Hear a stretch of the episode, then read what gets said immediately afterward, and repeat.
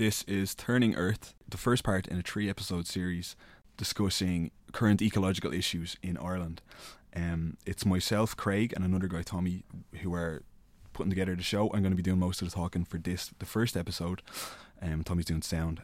Um, so this week for the first one, we're talking about the Poolbeg incinerator. For people who don't know, Poolbeg is an area of Dublin that's just down by Dublin Port. It's where the two chimneys are on the skyline. It's an industrial estate.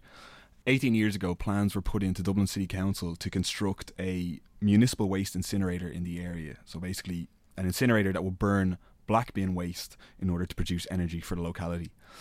Uh, as soon as the plans were put in, there was immediate local opposition to it from residents from Ringsend, Sandymount, and Irishtown.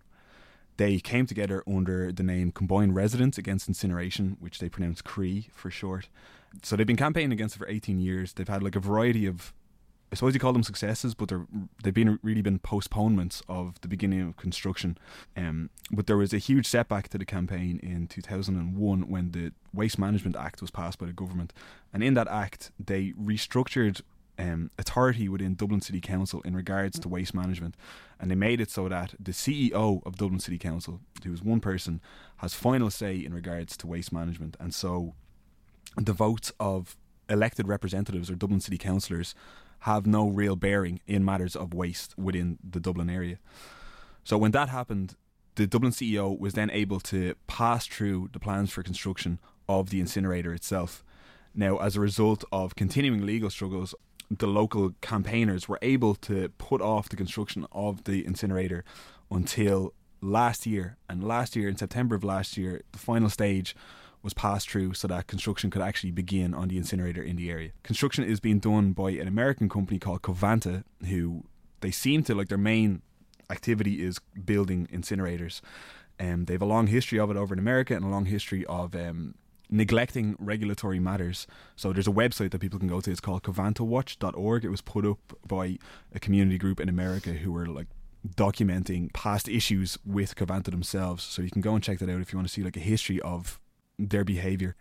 So anyway, going back to Dublin though, Dublin City Councillors have no say in the actual construction of the incinerator. It's been voted against like 30 times over the course of the last 20 years.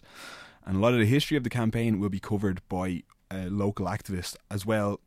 A lot of the like kind of negative effects of incineration in terms of like ecological effects and also economic effects will be covered by Mindy O'Brien, who is the managing director of Voice, who we also interviewed about it we're going to go over to the interview with John Whipple, who is a local campaigner. He's like a member of the People Before Profit, but he's been campaigning against the incinerator since he moved to the Sandymount area.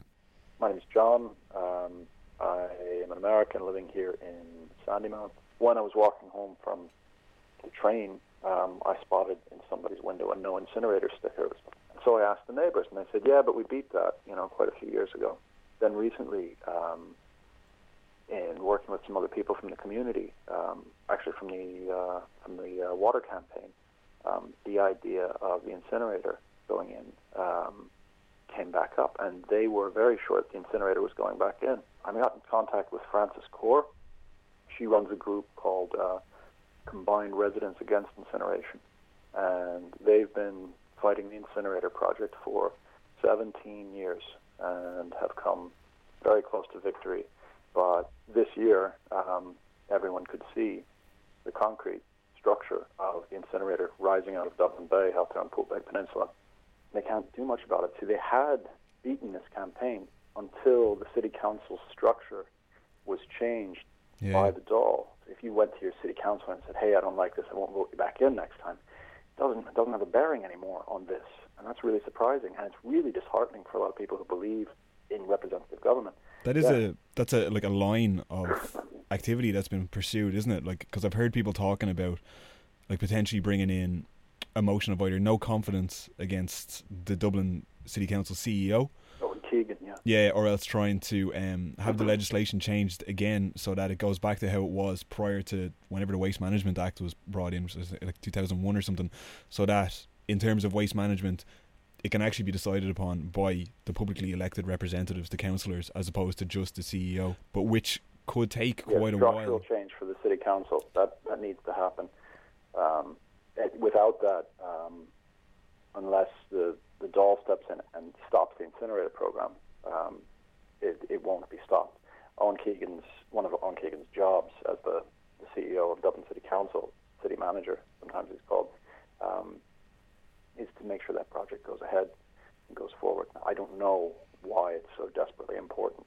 Um, other strategies, though, I mean, there is there is one that uh, the right to water thing um, have given us all quite a bit of experience with, and that's getting out on the street and protesting. So we've had two demonstrations since uh, that April meeting.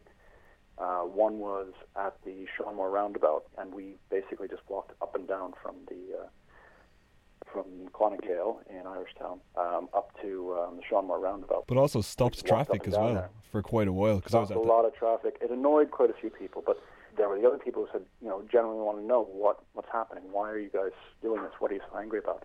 And when we told them they're putting in the incinerator, they're building it this week, you could see their faces fall. The other thing that we're doing is a legal challenge. And this legal challenge is being fronted by Frances Corr. She's been studying this for 17 years, right? Brought in international experts over the years. They've talked about it. They've, there's been all kinds of studies done on the environmental impact. So we've engaged um, a legal team, but it's going to take, I think, 80,000 euro to actually do the case. We need 30,000 for the lawyer, and we need 50,000 just to kind of um, set, up, set up a bond so that if we lose the case, Covanta, um, Dublin City Council, who stands with them, and the Dublin Waste Energy Program get their money back. Oh, is that what that's for? Defend themselves in court. Um, do you know about like the opinion coming from Cree in terms of incineration as a method of waste management?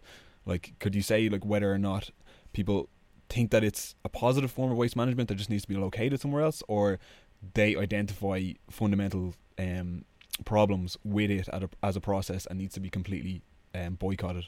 At you know a Cree meeting um, that happened about um, about one month ago, um, one of the major issues was that it's a health risk, and that's the main reason people are opposed to it. We're talking about health and safety. We've done so much to improve the quality of the water in our bay, safety for wildlife. I mean, everyone. I don't know if anyone else remembers the Brent geese and all that went into making sure that they had a safe habitat.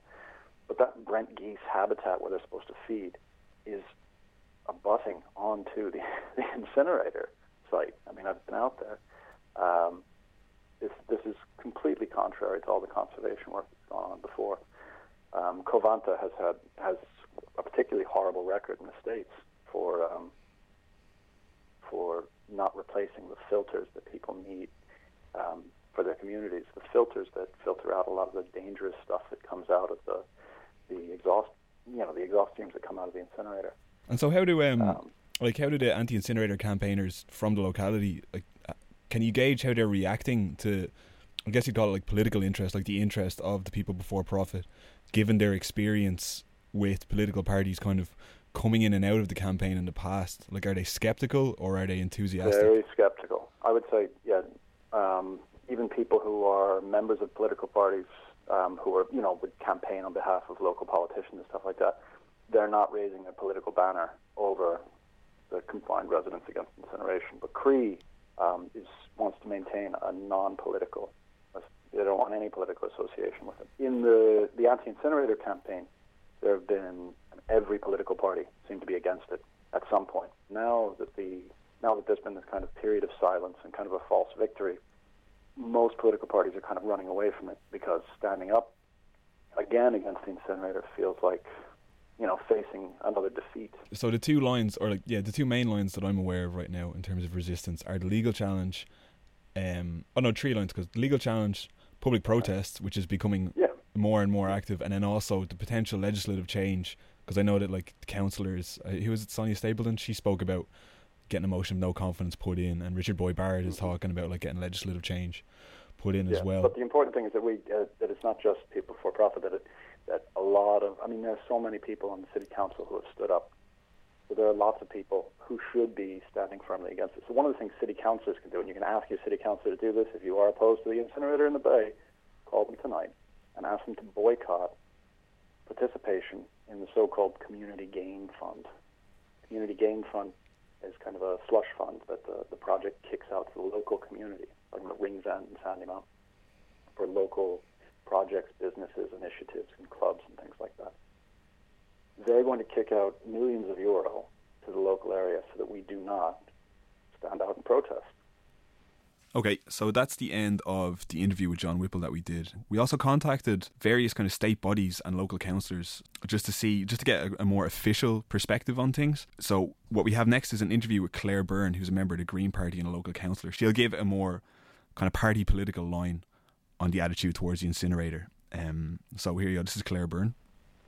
Well, I'm Claire Byrne, I'm councillor for Pembroke South Dock area and Green Party councillor. Um, and the Green Party has always been fundamentally opposed to the Poolbeg incinerator on the grounds that it's um, the wrong size, it's in the wrong location, it discourages recycling, and it contravenes the sustainable waste policy that we're supposed to be implementing here in Ireland. Do you think, um, just because you, I'm, I'm just going to immediately ask you actually, because you said it's in the wrong place and it's the wrong size, do you think that incineration as a form of waste management is a valid form of waste management, or would you be fundamentally against it as an idea or as a process? I think incineration can, and in particular waste energy, can form part of um, waste management mix. Um, however, I think it's the scale of this particular incinerator that's most concerning, um, and it, you know, it, it, the size of it and the tonnage that um, is going to be required in order to keep it running, and also to avoid uh, Dublin City Council having to pay any um, additional fines on it. Uh, it's it's discouraging people to reduce waste fundamentally is what we should be doing, um, and reusing and recycling as much of the waste as we can. So you'd, yeah, so you'd agree that it's kind of like de-incentivizing or potentially de-incentivizing, um, like reuse and recycling initiatives and things like that. Absolutely, yeah, and and it's disappointing because actually we've been doing really well over the last few years. I mean, we're nearly, you know, our recycling rates are at forty two percent in Ireland at the moment, which is really really good. I mean, we should be, and they're introducing new uh, targets where we'll be hopefully reaching up to fifty percent by twenty twenty. Um, but if we have to feed an incinerator at five hundred fifty thousand tons per annum, it's a lot of waste. Um, obviously, now it's going to be coming from all over the, the country with the new waste areas that have been introduced. Um, I think with the incinerator, though, I think part of the problem is that there's no, um, you know, that there should be there should be a pollution tax on the incinerator as well. And so, but so, what do you feel about how the government in Ireland addresses industrial waste or kind of regulates it? Do you think it focuses on it enough? I think there are I think it, it could be better. I think that um, you know the regulations could be a little bit stricter. I mean, obviously we have a massive pharmaceutical industry here as well, um, so there's a lot lots of questions about medical waste and yeah. waste associated with that as well. Yeah, yeah. And so actually, I'll just go back to talking about the actual anti-incinerator campaign itself. Mm. There's the Community Gains Fund, which obviously you know about, um, and you've chosen to boycott the committee that is set up to you know decide on how that fund is distributed. Um, but I was actually talking to, I was talking to Dermot Lacey, who's a fellow mm-hmm. Dublin City Councillor, and mm-hmm. he is going to sit on the committee. Um, mm-hmm. And his opinion was that, like, while he is against the incinerator, and now he's against the incinerator for reasons of like location, as opposed to like ecological reasons. Mm. But uh, he said, while he's opposed to it, he thinks that because permission has already been granted and construction is already underway, that mm-hmm it's an inevitability that it will become operational. And so I'm just wondering, like, how would you respond to that position that it is an inevitability? Um, I think. I mean, I think. Look, there are potential legal challenges, but they would be incredibly expensive. Um, it does seem like uh, Dublin City Council and indeed the government, who have also, uh, you know, put 44 million of public money into this to make sure that it happens as well. Um, you know that that this there's a drive to make sure that this went ahead for whatever the reasons are. Um, as I said, the Greens managed to stall it when we were in government, um, but policy since just seems to be directing to make sure that this has happened. So I do, unfortunately, think that there is very little to be done to stop it, and I think there's very little political will on a national level to stop it as well. Um, I think there is a general lack of awareness, um, sort of beyond the immediate areas of Ringsend and Sandymount about um, about this incinerator, the fact that it's going ahead, um, that the fact that it, has you know, there's lots of questions about uh, it like from a, from a perspective, like I said, from a, traffic management perspective, from how you know manage, management and enforcement of it when it's actually in operation, um, ensuring that it's compliant with compliant with its licensing, um, um, and you know I think I think I would like to see more people kind of get behind the campaign and more awareness about the fact that it is actually happening, um, because you know I think Covanta themselves have failed in their communications campaign as well. I mean, they've literally sent one leaflet around last September and last October to say that it's happening, but their communication with the wider community should be a lot better and it should go beyond offering community gains fund of 10.4 million. So, other than Claire Byrne, um, like I said before, we contacted a variety of agencies. Like we got onto Dublin City Council, the EPA, and also Dublin Waste to Energy. So, of those three, um, Dublin City Council told us that they get back to us, but then kind of never did. Dublin Waste Energy didn't give us any response whatsoever. But the EPA did get back to us, and they were actually willing to give us an interview. It's just that we didn't really have time to get it done, unfortunately, before we were recording this. But um, they gave us a couple of text responses, basically. And in one of the responses, they said that the EPA is neither for or against incineration. They're only ready for what is the safest, most sustainable, and ecologically sound process. They also say that they don't think that incineration will negatively affect reuse or recycling initiatives. But uh, I think Tommy has a quote from them that he's going to read out now. Yeah, this is direct from the EPA's email. Regardless of the sophistication of a society, there will always be a need for waste management technologies. There are waste streams that cannot be recycled. Projections of economic growth, population growth indicate that waste generation will grow in Ireland. Modelling of residual waste volumes up to 2025 and beyond suggests that that capacity is needed. So that's referring to the capacity of the Poolbeg incinerator. Um, so they recognise that certain wastes from industry mainly can't be recycled, but in their view, it could be used for energy recovery. And now there's a funny contradiction between what the EPA are saying and what the government line is. At the Environment Ireland conference last September, uh, Minister for the Environment and Labour TD Alan Kelly gave the opening speech in which he stated that it is, it is a goal of the government to incentivise the greater reduction of waste and to move towards the long term goal of zero waste. So there was a lot of talk about moving towards a zero waste economy or zero waste society. So if you compare Alan Kelly's platitudes about zero waste to what the EPA are saying, the minister's promises seem pretty far removed from reality. Um, the EPA's statement seems pretty reasonable. They're dealing with a problem that already exists, but it's very disheartening. Um, the idea that economic growth must equal waste growth is one that is up for challenge. Um, the projections and modelling of waste growth are based on current trends in production, where the norm is excess packaging and electronic goods that are you know, built to break down, basically. So, um, by committing the incinerator to that level of use, they're making current levels of waste production an economic imperative. And uh, Mindy O'Brien will uh, go into this in greater detail later on.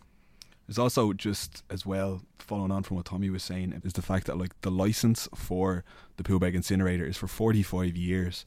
So that's 45 years in which an incinerator that has to burn 550,000 tons of waste every year will continue to go on, which obviously doesn't seem like much of an incentive to like reduce waste and consumption. You know what I mean? It's kind of like entrenching overproduction. But uh, I'm just going to mention real quick before we go on to Mindy O'Brien is that the EPA they forwarded us on a report for us to read as well. Uh, it was like a response to legal actions being taken by Chase from back in 2004 but in that report, they spend a lot of time referencing like European Union and World Health Organization standards. And I was just thinking about this when I was reading on the Chase website. Chase are the Cork based anti incinerator group. You'll hear a bit about them now in a second from Mindy O'Brien as well. But they just make the point that, like, just because you're being given these standards, it doesn't necessarily mean that they're adequate. Those are just standards that have been set by institutions a lot of the time with industry in mind when they're setting them. But anyway, we'll move on now to the Mindy O'Brien interview in which she talks about incinerator in a much broader way than has been spoken about so far. My name is Mindy O'Brien. I'm the coordinator of Voice, and we are an environmental charity working on waste and water issues. And in the waste area, we have been very active in um, opposing the construction operation of incinerators to cope and to treat and to burn our uh, municipal waste we feel that incineration really is a kind of the end of pipe solution for dealing with our waste.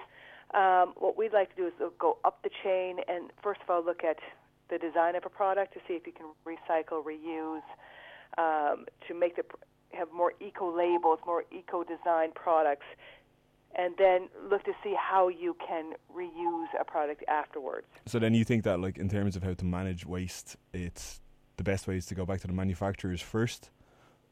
Yeah, yeah, and um, and the thing is, is there's you know a, a concept that there that a lot of people are working towards. It's called resource efficiency or the circular economy, and a lot of businesses are are adopting this approach because we have a, a limited supply of natural resources on this planet. We as a society need to learn how to adopt new initiatives. And it's not like you're going to create no waste forever and ever. It's it's a path towards consciousness towards um, reducing your waste.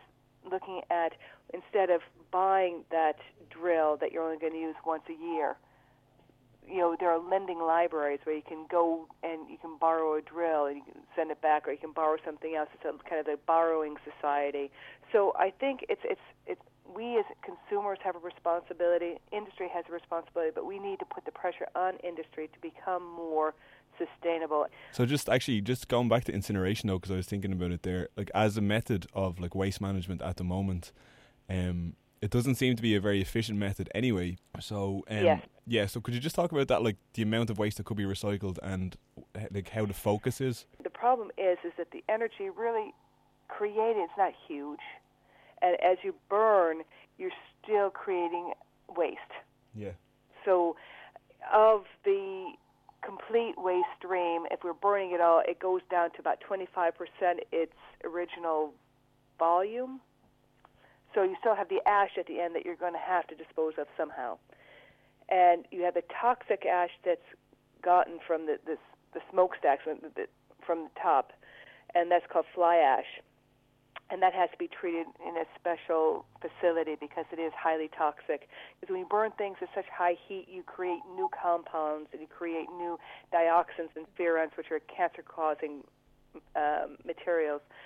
The the ash at the bottom contains heavy metals. It contains a lot of different things that just can't be burned. And so they still have to figure out what to do with that ash. Some people use it as, as composite for roads, uh, for pathways, uh, for um, fill, for landfill, as a cover for landfill. But there is problems associated with that. There are problems. Um, I do know that uh, the EU Parliament, European Parliament, just voted in its environmental committee that, that no recyclable material or compostable materials should be incinerated or landfilled. So there is movement in other countries to move away from incineration. And the thing is, is incineration, they've now termed it waste to energy because incineration has such a bad connotation. They say, oh no, we're creating energy. We're, this is a renewable energy because we're waste is a renewable material. We're always going to have waste. We'll always use it as a fuel. And so that's their argument for incineration. But incineration is an old technology, really. They can tweak it and everything, but it is old uh, technology. They have made them cleaner, the, the emission standards. They are meeting the emission standards, but the problem is, is you're always going to have human error. If it doesn't burn as efficiently at high enough temperatures, that's when you create the furans and dioxins, is when it burns at a lower temperature. Um, Another thing about incineration, I'm, I'm not, I'm not going to go into the whole the standards, but another concern that we have is there's an overcapacity of incineration. The EU is looking towards the circular economy, looking towards more higher recycling targets, and you've got lots of incineration incinerators around the EU. I mean, right now we're shipping a lot of our waste over to Austria and to Germany and to Norway and to Denmark which have a lower rate per ton than we have, say, in Meath right now with the incinerator here. And I think you can't restrict the movement of waste. And so the waste generated here, even if we have the Ringsend plant in place, we cannot dictate to the waste companies that they will definitely bring their waste to that plant. They will go to the cheapest option. Yeah. And then there's a put or pay contract on the taxpayers that if they don't meet a certain volume to be incinerated, then the taxpayers will have to pay for that shortfall. But also, like I've read that there's an incinerator up in Drogheda that was completed in 2012, and there have been plans for to build one down in Cork as well, which have been kind of protested against and challenged by locals. Well, there's one in Duleek, which is near probably near Drogheda. That's the one I'm talking Um, about. That's the Meads incinerator. okay. And then the one in Cork in Ringaskiddy uh, was going to be for municipal waste, but also for hazard for for industrial hazardous waste. Yeah.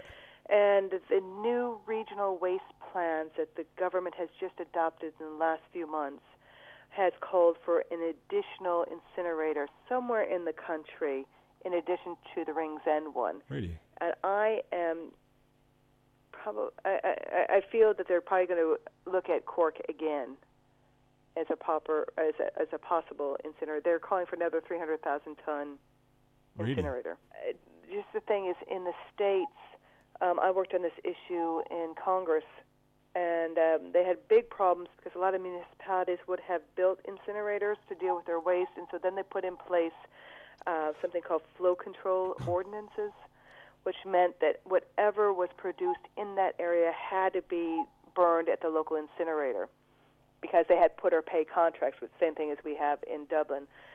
And the problem was the Supreme Court says you can't restrict the movement of waste.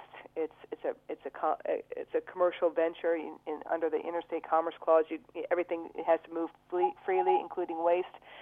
And so these communities were faced paying the, the bonds on these huge incinerators, which needed the waste to operate and be profitable, but all their waste is being shipped to cheaper options. Okay, so that's the end of the interview with Mindy O'Brien. And in terms of like incinerators and protests against incinerators outside of Ireland, um, over in Belgium, Indaver, one of the companies who will be operating incinerators within Ireland, are a Belgian company, and Belgium has like a big culture of incineration as a form of waste management. But there's also been a lot of protest against it. And um, actually, John Whipple. He told me an anecdote when he was going down to the Poolbeg site one time where he was talking to the contractors, the builders who were coming in to begin construction, and they said that they'd been working over in Belgium for years building incinerators, but like facing constant public protest against it and blockades and things like that. And they came over prepared and with all manner of like methods of dealing with local protest. And then there just hasn't been any protest whatsoever. So it's basically been like a dream job for them because they've just sailed right through. The actual construction is flying up.